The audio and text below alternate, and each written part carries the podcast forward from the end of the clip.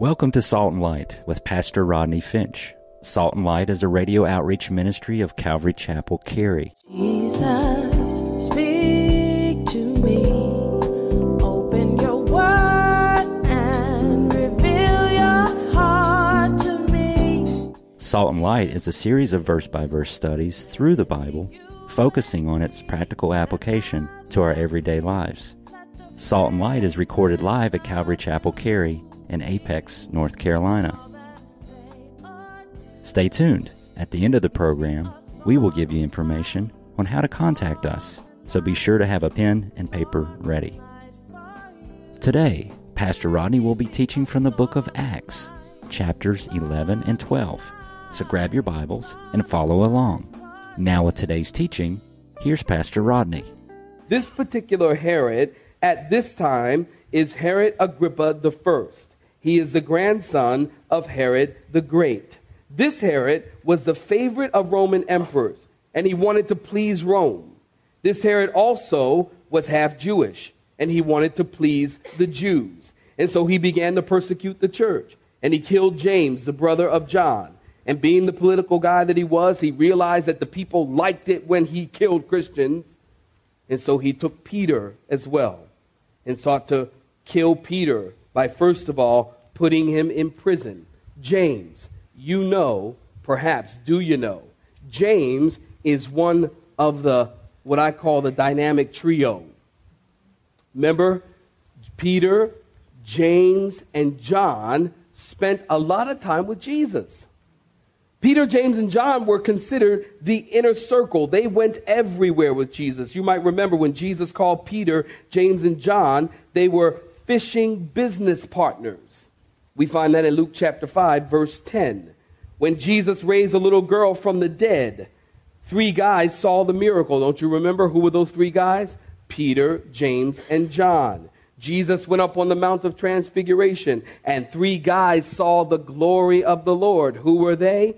Peter, James, and John. Jesus went off to pray in the Garden of Gethsemane, and three disciples were with him. Who were they? You guessed it Peter, James, and John. These guys hung out with Jesus and they went everywhere with Jesus. They were a pillar and the foundational stones of the church. So I tell you that to tell you this. When James was dead, when James was killed, this obviously hit the church hard. Tradition tells us that James was beheaded. James was an influential piece in the church. And yet he was a young guy. And yet he was just starting his ministry. Don't you ever wonder why the good die young? When somebody wrote the song. Only the good die young or something. And, and, and it's true. I mean, it seems that, that, that people used in ministry, powerfully used of God. Do you ever know somebody like that? It seems like in their life they were being used of God, and all of a sudden their lives were cut short, and you go, Why, God? Why does it seem like the righteous suffer? Why does it seem like the good die young? You ever wonder why? What does the Bible have to say about the good dying young and the righteous suffering? The Bible says that God is God. Do we know why? No, we don't know why. God is God. And what we have to do is we have to trust God. And another thing we have to do is we have to make good use of the days that we do have. Amen, saints? Amen. We need to make good use of the time that God has given us. I love Proverbs 39, verse 4. It says, Lord, make me to know my end and the measure of my days. What is it that I might know how frail I am? And then in Psalm 90, verse 12. Do I have that verse, Psalm 90, verse 12? Look at that. Saints, why don't you read that with me? So teach us to number our days that we may apply our hearts unto wisdom. And the thing that we have to do is we have to take the time that God has given us and say, Lord, teach me to number my days. You know, if you were to paraphrase that verse, it might sound something like this Lord, we don't know how long we got, but help us to be wise stewards over the time we got. Lord, help us to measure our days and not our years. I don't care how young you are and I don't care how old you are. You got to understand something.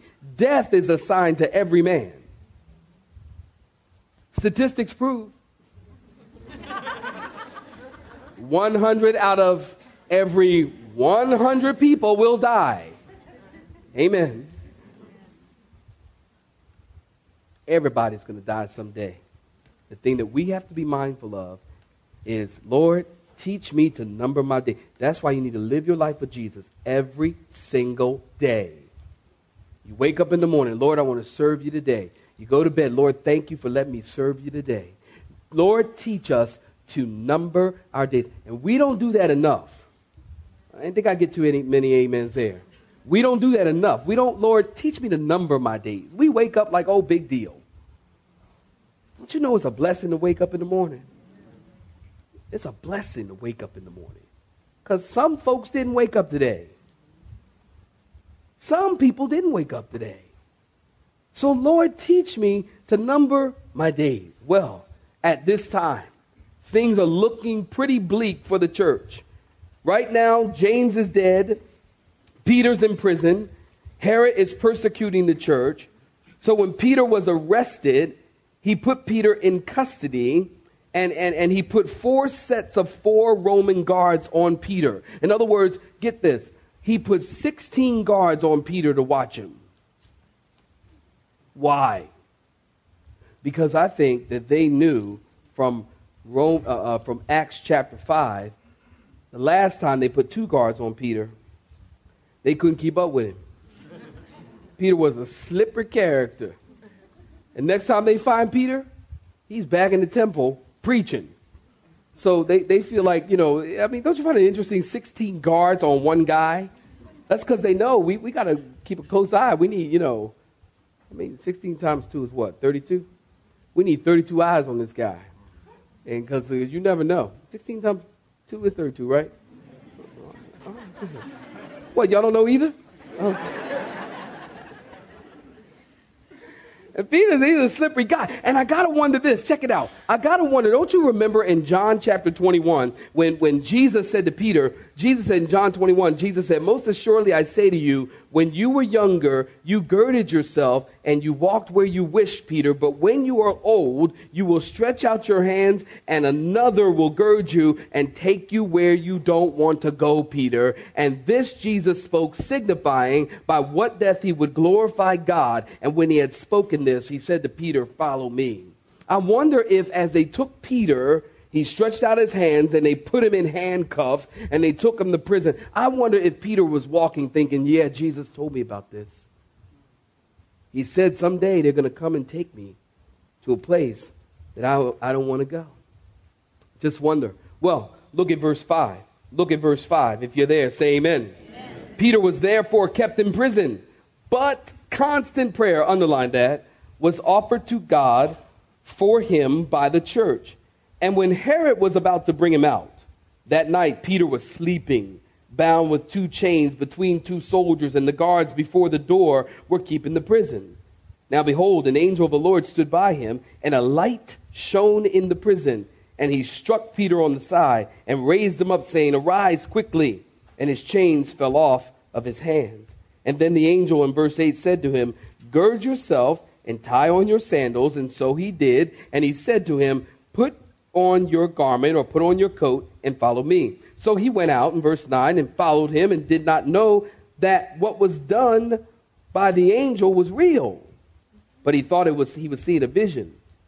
And when they were past the first and the second guard post, they came to the iron gates that leads to the city, which opened to them of its own accord. You know, that's like at the mall and you got like the sliding glass doors when you walk up, and the doors just got. They got that from the Bible. There's nothing new under the sun. That's the word, okay? They got that. Somebody said, Oh, open up his own accord. Well, let's have sliding glass doors. So they went. They went out.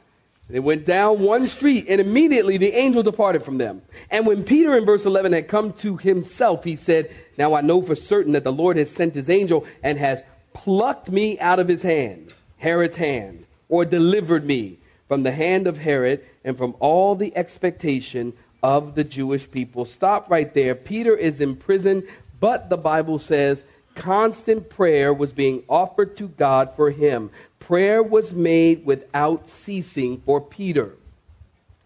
Now, we have talked about prayer here at the church.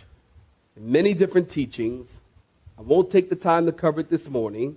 I do want to read you a few verses. 1 John chapter 5 verse 14 through 15. Now this is the confidence that we have in him that if we ask anything according to his will, he hears us. And if we know that he hears us, whatever we ask, we know that we have the petitions that we have asked of him. John chapter 15, verse 7, if you're taking notes. If you abide in me and my words in you, you will ask what you desire, and it shall be done for you. John chapter 14, verse 13 and 14. And whatever you ask in my name, that I will do. Here's why that the Father may be glorified in the Son. If you ask anything in my name, I will do it. Saints, listen close. It is important to understand that God is not Santa.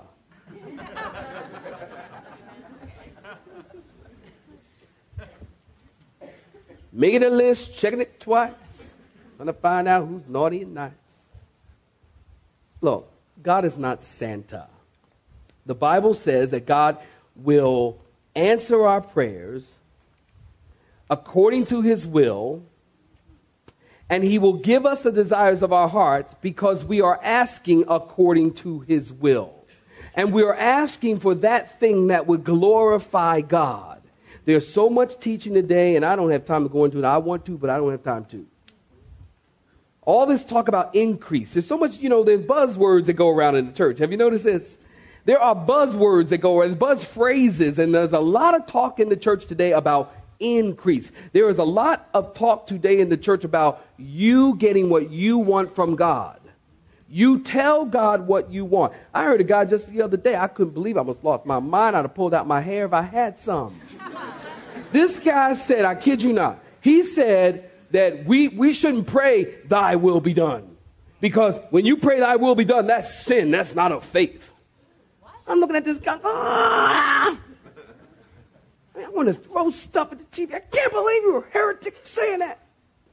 People are going, oh, yeah, amen. The whole church. I mean, there's thousands of people here. Yes, amen, amen. The Bible, listen.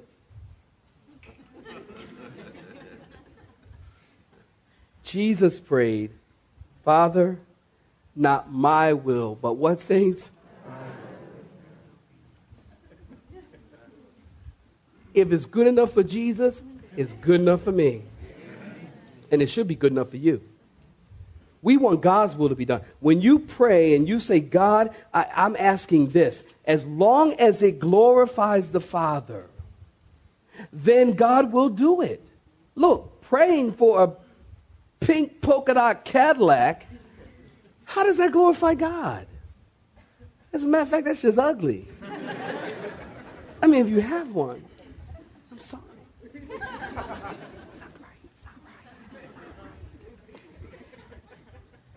See, we are to pray and ask according. God is not the cosmic bellhop waiting to serve you.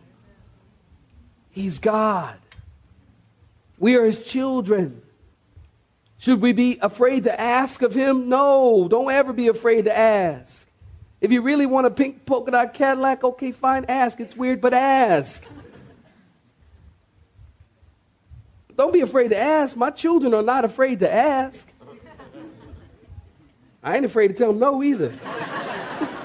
Dad, can I have some money? Oh, you know the answer to that. uh, one of my kids, and he says to me, he says, Pops, you love to say no, don't you? I said, Yeah. yeah, I do. Don't be afraid to ask, but God is God. Amen, saints? And God will always do what God says he will do, and he'll always bless you. So they're praying for Peter on the last day of Passover. Notice in our text when Herod would have brought him forth. Did you notice this? When Herod would have brought him forth, verse 6, Peter was sleeping. I find that interesting. Peter loves to sleep. You study the scriptures, you see it is an interesting study. Peter, he's like always sleeping. Whenever something important is going on, Peter is sleeping. And he's probably the only Christian in Jerusalem sleeping this night. I mean, the others were probably at this prayer meeting. Here, Peter is sleeping. So while he is sleeping, an angel shows up in prison and struck Peter probably on the side of the head. And he says, Arise, get up quick. Don't you hate it when somebody wake you up like suddenly like that? Somebody wakes you up like, Don't do that. Scared me. And it's interesting because when you look in the scriptures and you see, do a study of angels, angels are always in a hurry. It is, it's, it's really quick. I mean, it's really interesting. The angels are always in a hurry. So this angel, he, Peter's like knocked out. And this angel, you know, he, he says, arise quickly. And the chains fell off of his hand. Then the angel said, get up. Notice the detail. Get up.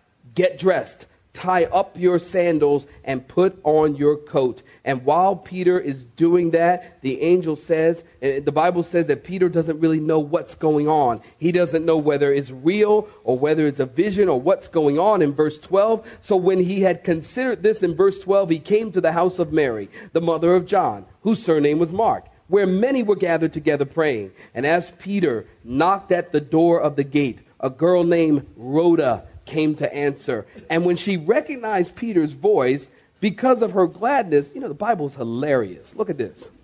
When she recognized Peter's voice because of her gladness, she didn't open the door. But she ran in and she announced that Peter stood before the gate. But they said to her, You are beside yourself. You're out of your mind. And yet, notice this, she kept insisting. You guys getting the scene here? Peter's knocking on the door. Rhoda comes to the door. Now, mind you, they have been praying for Peter to be released. Peter is released from prison. Are you with me now? Peter is released from prison, and Rhoda comes to the door, and she's happy that it's Peter. She shuts the door. She doesn't even let the man in. She shuts the door. She goes back in. She goes, Guys, you will never believe this. You will not believe this. We've been praying for Peter to be released, and God has answered our prayers. And the prayer meeting, people say, No way. There's no way in the world God answered our prayers. No, there's no way that couldn't be Peter. And they're, they're going back and forth. She's going, Yes, he is. He's right out there. Now I'm like, Rhoda, go let the man in. But she, no, he's out, out there. They go, no, he isn't. Yes, he is. No, he isn't. Yes, he is. Meanwhile, Peter is standing on the other side of the door, and he's probably looking around for the Roman guards. He's probably like, come on, will somebody open the, open the door?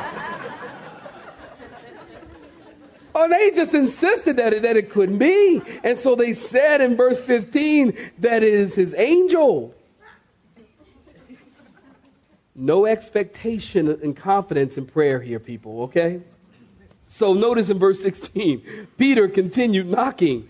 And when they opened the door and they saw him, they were shocked. but motioning to them, Peter's going, shh, shh, quiet with his hand to keep silent, he declared to them how the Lord had brought him out of the prison. And he said, Go and tell these things to James and go to the brethren. And he departed and he went to another place. Then, as soon as it was day, there was no small stir among the soldiers about what had become of Peter. I guess not, they finna get killed. But when Herod heard, had searched for him and not found him, he examined the guards and he commanded that they should be put to death. And he went down from Judea to Caesarea and he stayed there. Now, in verse 20, Herod had been very angry with the people of Tyre and Sidon, but they came to him with one accord. And having made Blastus, where does the Bible get some of these names? I mean, can you imagine like his parents just had him? They're like, you know, honey, we got to come up with a name. Maybe we should name him Roger. Or maybe we should name him Shaquan. Or maybe Blastus. it's like, where did you get that name from? I mean, like, is that in the baby book of names or something? What are you going to name him? Blastus. okay. And having made Blastus the king's personal aide, their friend, these guys from Tyre and Sidon, they asked for peace because their country was supplied with food by the king's country. And so, on a set day, Herod, note this, saints, arrayed in royal apparel, sat on his throne and gave an oration to them. And the people kept shouting, The voice of a God and not of man, the voice of a God and not of man. And then immediately an angel of the Lord struck him because he did not give glory to God, and he was eaten by worms and died. Yuck. But in verse 24, what does it say, saints? The word of God grew and multiplied.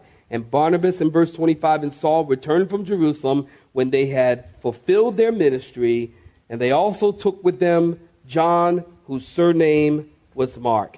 Now, stop right there. Give me your attention. The next day in verse 20, there was a big commotion about Peter because they couldn't find him. And, and Herod had a thorough search done for Peter, questioned the guards, and then he had them put to death, and he went to Caesarea. Now, listen closely. While he was in Caesarea, he has a dispute with those of Tyre and Sidon, and this was an area that he ruled over. And Blastus used his pull to get these guys to see Herod.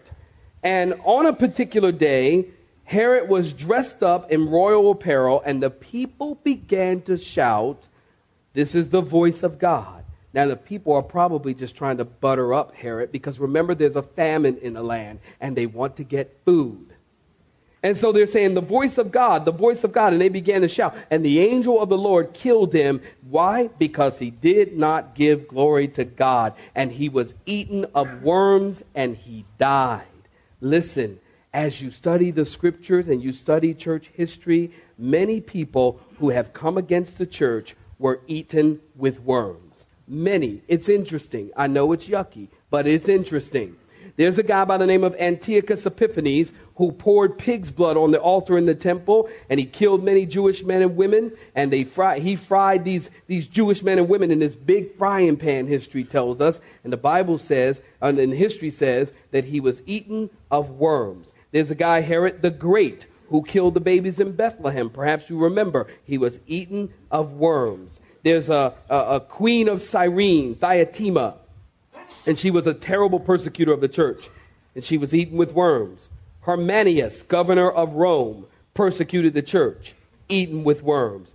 Galerius, a Roman emperor who persecuted the church, he was eaten of worms. Philip, the second of Spain, persecuted the church. You guessed it, he was eaten with worms. Listen, those who persecute God's people, it's very interesting to see God judges those people. God has his payday.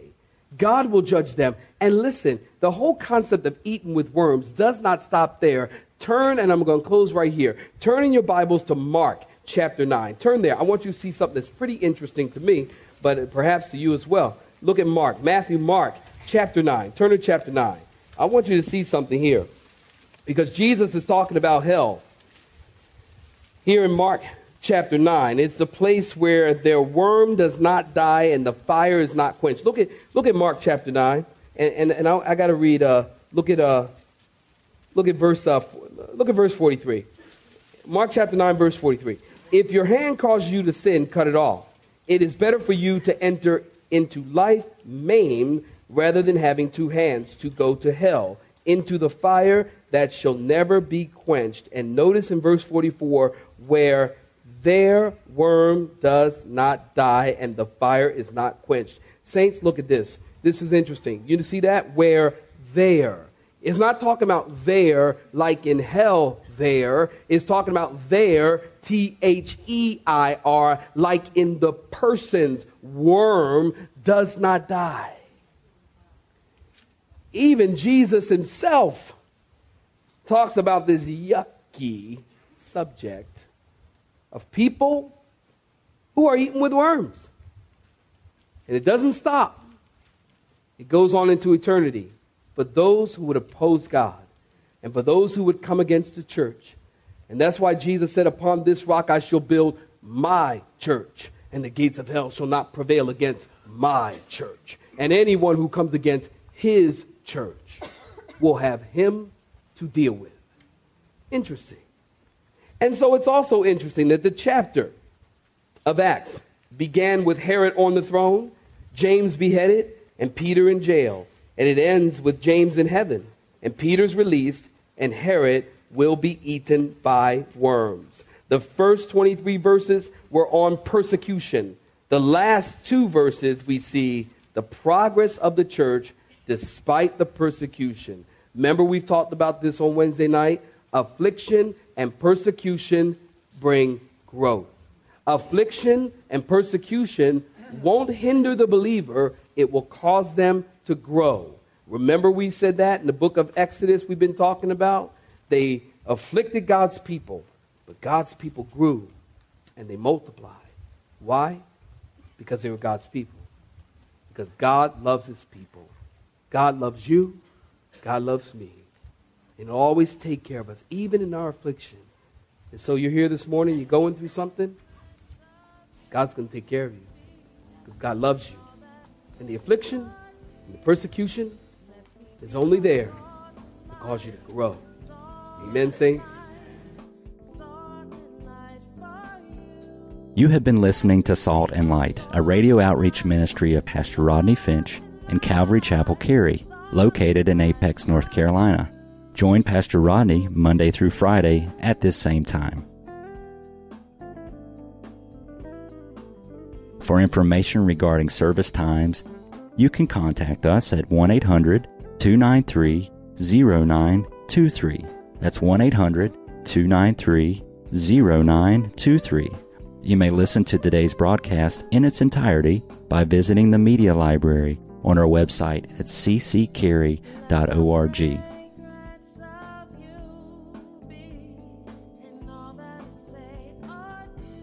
We would like to thank you for tuning in to Salt and Light and pray that you have been blessed. Until next time, may you be salt and light.